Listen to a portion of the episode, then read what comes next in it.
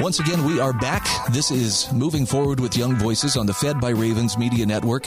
Happy to welcome Albert Eisenberg, who is a Young Voices contributor, back to the show. Albert, how are you? Hey, how you doing? Thanks for having me. Fantastic. Give us a little bit of background, first of all. Tell us a little bit about who you are and what you do. Sure. So I am a commentator and a political consultant based in the Philadelphia, Pennsylvania area.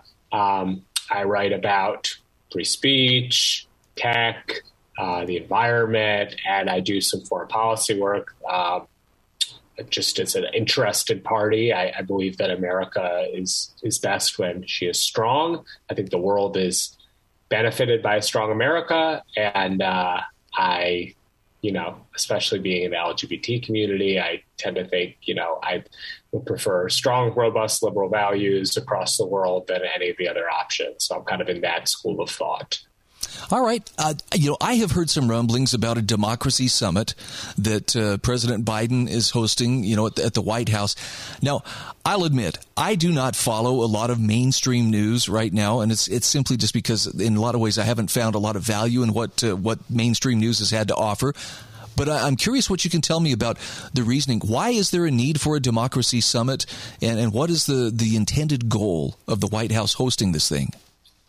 Well, you know, right. So there's a quote unquote virtual democracy summit. So I guess it's better optics than the uh, the you know everyone flying with their private motorcade to uh, a certain spot and emitting various carbon emissions. But the Virtual Democracy Summit is supposedly to strengthen democracies led by the led by America across the world in the face of what Biden administration will call rising authoritarianism. And undoubtedly, there is sort of a um, tinge of authoritarianism, although I think the people that criticize it are only talking about it coming from the right, when in fact there's plenty of authoritarianism and here, here. Uh, weakening of the rule of law coming from the left and sort of moderate milquetoast center left um, in Europe and America.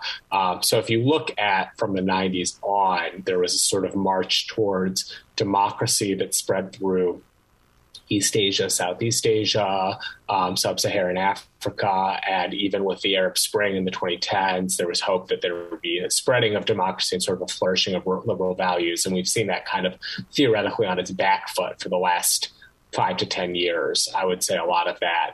Um, there's sort of global trends that are only going to be we're only going to be able to see them with the scope of history but i think a lot of that was um, President Obama, I think, weakened America's footprint. I think uh, a lot of the country doesn't believe in America anymore, and there's been a lot of division in the United States, and then authoritarian actors have um, taken advantage of that. So when President Obama said to Bashar al Assad that there would be a red line in Syria if he used chemical weapons on his own people, Bashar al Assad then called Obama's bluff and America's bluff, used chemical weapons on his own people, and then very, very soon after, Vladimir Putin invaded Crimea and a portion of Ukraine that is uh, has a high Russian population that they're hoping to colonize. So America's bluff has been called across the world, and now we see more saber rattling as far as Ukraine and Russia, as far as China and the South China Sea. Um, so I believe this is sort of a feckless attempt to bolster democracies, but I'm not sure it's I'm sure it's not going to lead anywhere. I'm having some difficulty uh, trying to reconcile the growing authoritarianism that I see here at home in America with, you know, a, a a, a, conference that is, you know, that's that's trying to to portray the threat as being from other authoritarians, but our kind of authoritarianism right. is is okay. That that strikes me as hypocritical on the part of the U.S. I think it strikes a lot of people as hypocritical. I think when you see um, extremely polarized Department of Justice that's using the weight of federal authorities to knock on parents' doors who are opposing, you know, radical curriculum in their school, to throw the weight of the entire federal government into investigating every nook, cranny, you know, potential um, participant in the January 6th Capitol riot, but, but no effort to find and pursue the people who attacked federal buildings and private property across the um, BLM, George Floyd riots over last year. People see that there's an extremely intensely politicized criminal justice system at this point.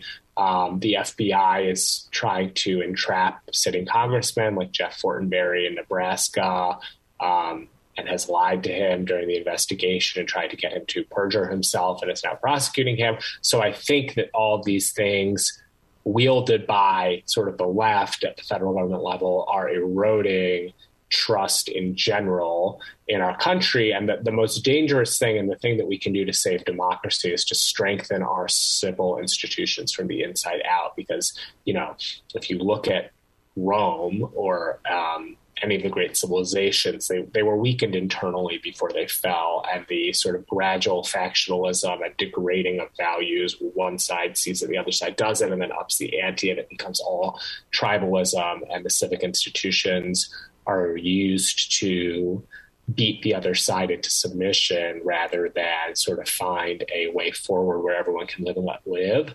Um, we are weakening ourselves. And if you want to see what is making Russia and China happy right now and Iran, it would be inflation, discontent, people checking out of the workforce in America, um, rioting, and general fragmentation of public opinion and feeling like people who are compatriots are actually our enemies.